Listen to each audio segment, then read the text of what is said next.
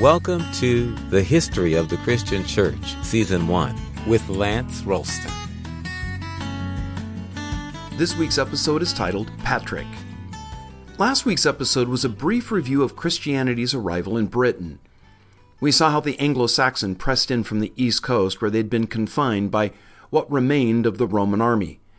But when the Romans pulled out in 410, the Saxons quickly moved in to take their place, confining the Romano British Christians to the western region of the island.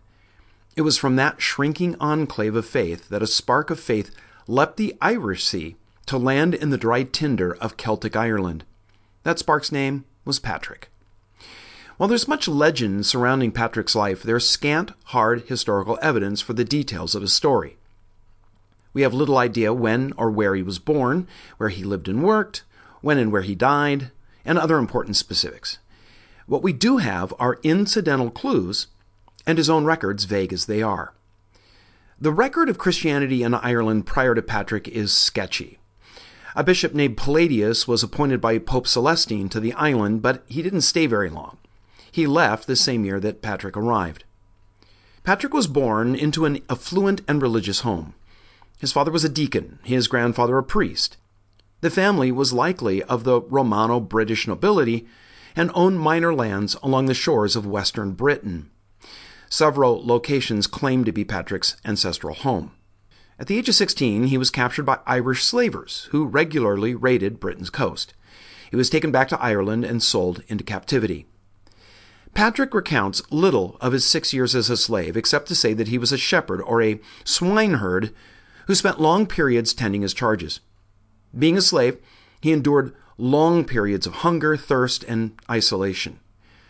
This trial moved him to seek God in earnest, and the faith of his parents soon became his own. Years later, in writing what is known as the Confessio, Patrick said that he believed that his slavery was discipline for spiritual apathy. Not only did he attribute his own slavery as the chastening of the Lord, he said that thousands of fellow Britons also suffered for the same reason. He came to see the discipline as God's grace because it led him to God. He wrote, quote, More and more, the love of God and the fear of Him grew in me, and my faith was increased and my spirit enlivened.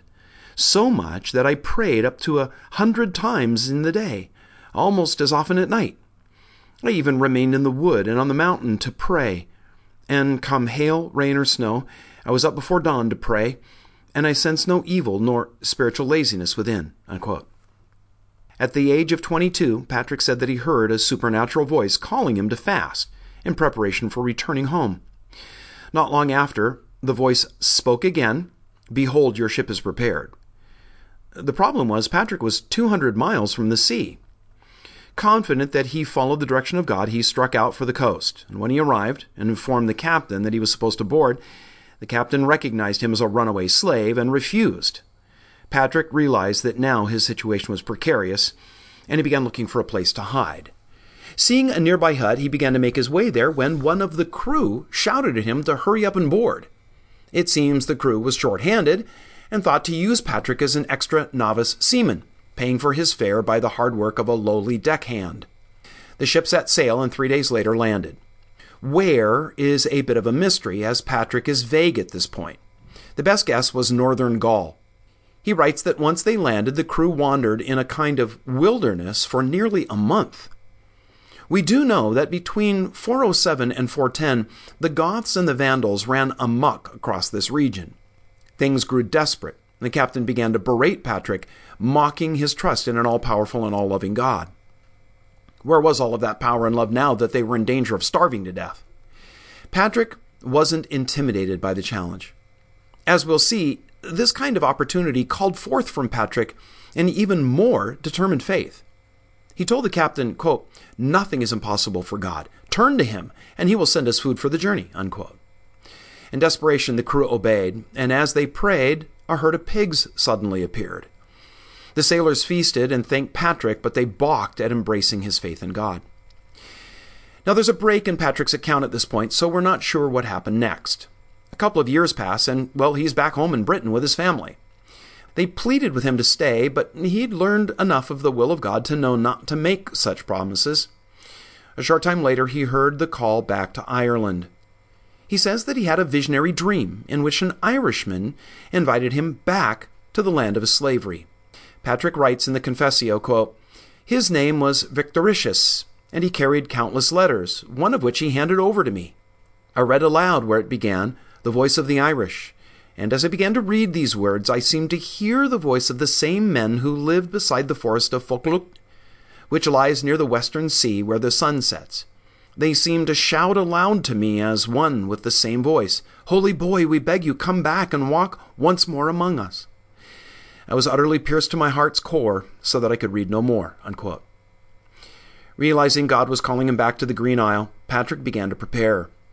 He understood the call to evangelize the Irish, but didn't think of himself properly equipped to do so.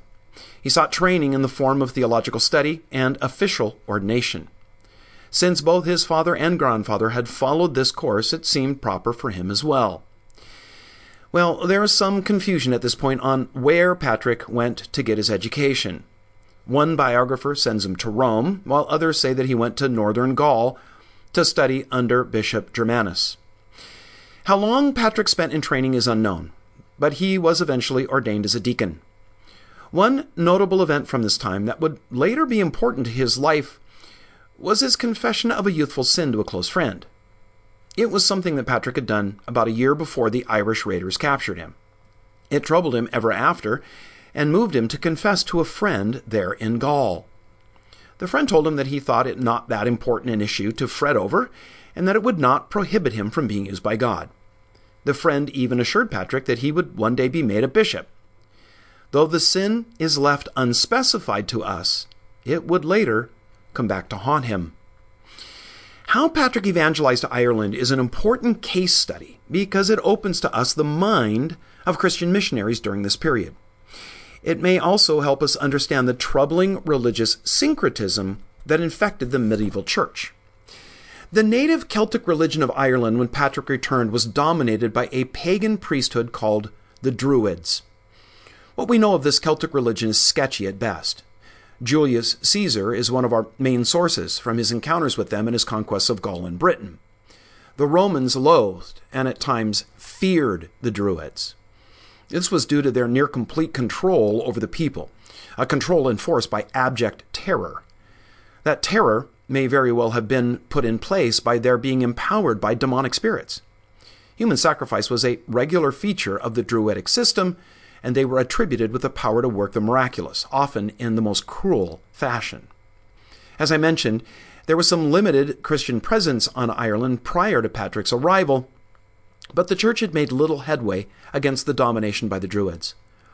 Patrick's six year foray as a slave prepared him to know what he faced in the way of religious opposition when he returned. His plan was to confront the Druids on their own turf. He understood the only way to make any headway among the people was by freeing them from their fear of the Druids.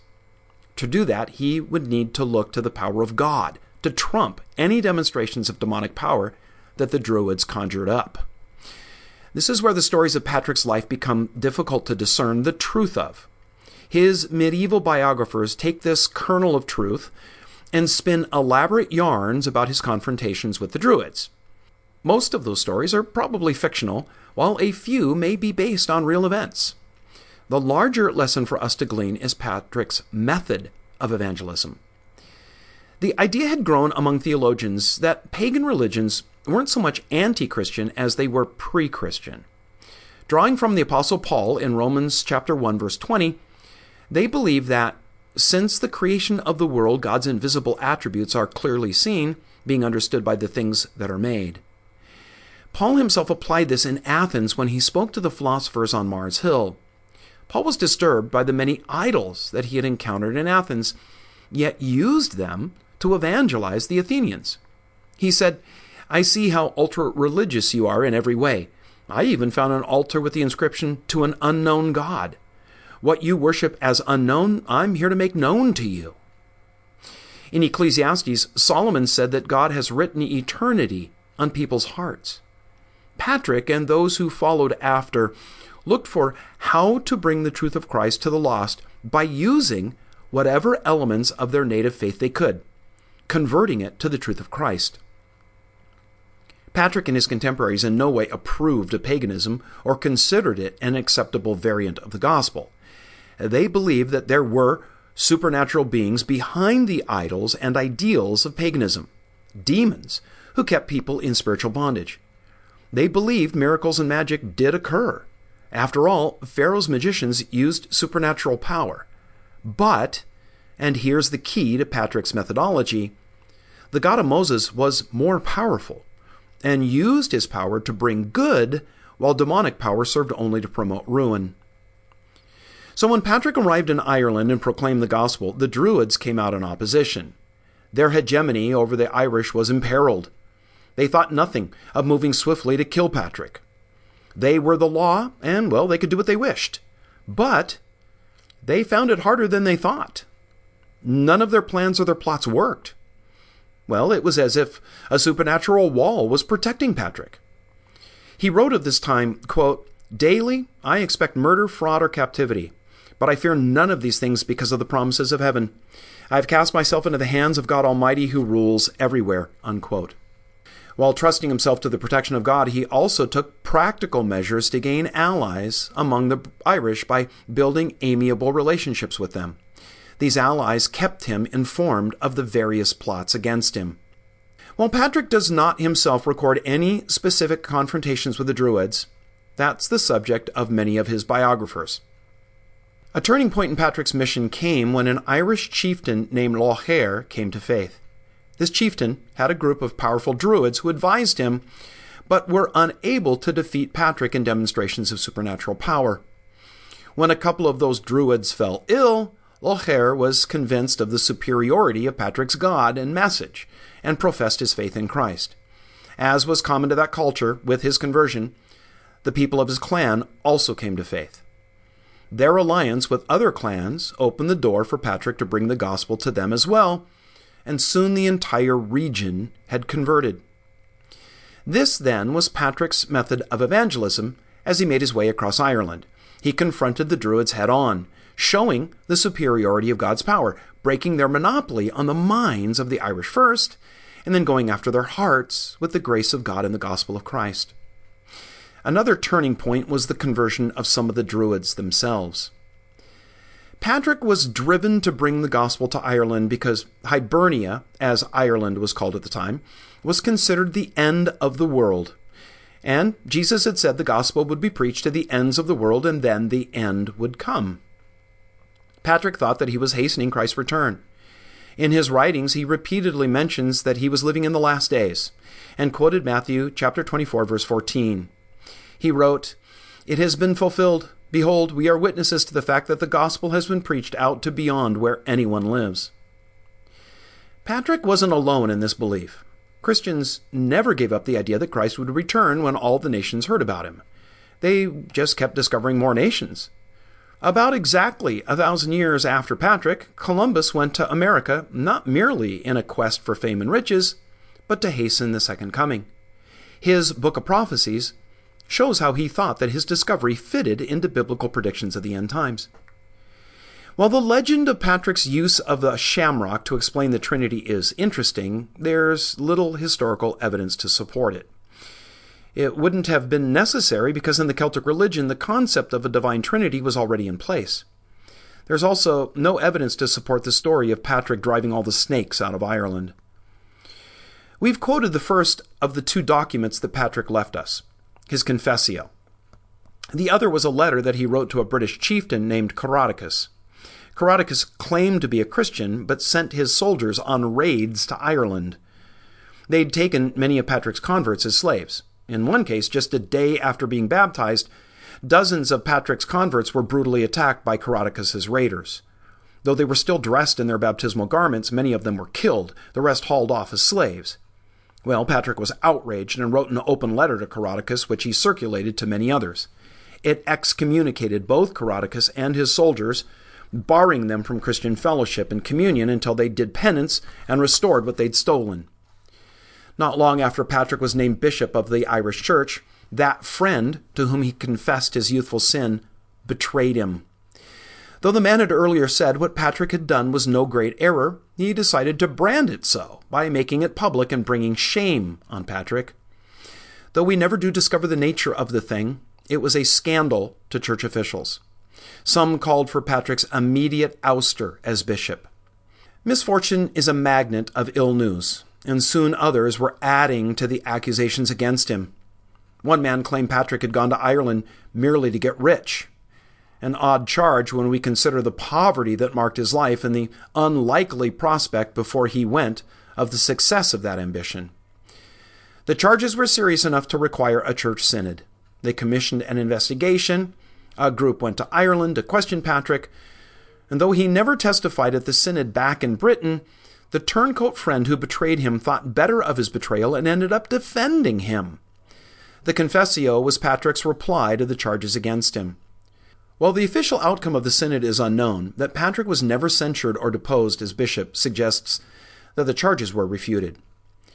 Patrick was less concerned with planting churches as he was in making converts, and was tireless in his journeys back and forth across the island.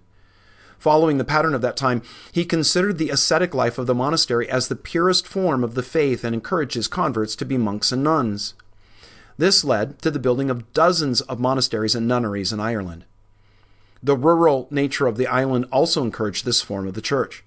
Without major urban centers, large churches overseen by bishops were rare. So, Irish Christianity was centered in communal monastic life. Patrick died of natural causes on March 17th of 493. Today, he's one of the most famous figures from the 5th century.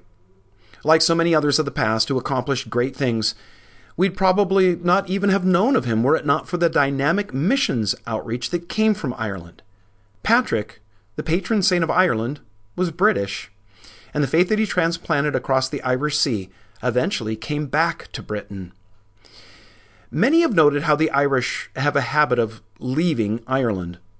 The missionary monks were no exception. There were churches in Britain before Patrick's day. His father and grandfather were church leaders. But the Anglo Saxons had confined Christian Britain to a small sliver of the West. A century after Patrick, an Irish monk named Columba founded a monastery on the island of Iona, off the coast of Scotland.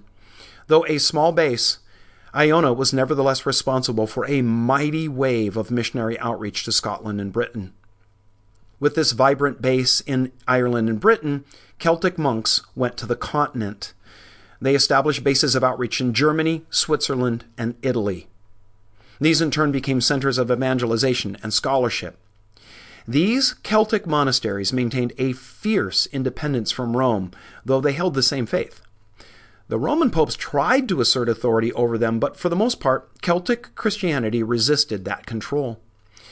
It was in these monasteries that much of the ancient wisdom of the Greeks and the Romans was stored, laboriously copied, and assiduously studied, waiting for the day when it would re emerge in what's known as the Renaissance. In his book, how the Irish Saved Civilization, Thomas Cahill says this of Patrick quote, The Irish gave Patrick more than a home. They gave him a role, a meaning to his life. For only this former slave had the right instincts to impart to the Irish a new story, one that made sense of all their old stories and brought them a peace that they had never known before. Unquote. Thanks for joining us at Communio Sanctorum. We really appreciate your listening and subscribing. Listeners are invited to like the Communio Sanctorum Facebook page and to write a review in the iTunes Store. For both Facebook and iTunes, search for History of the Christian Church. Looking forward to joining you next time.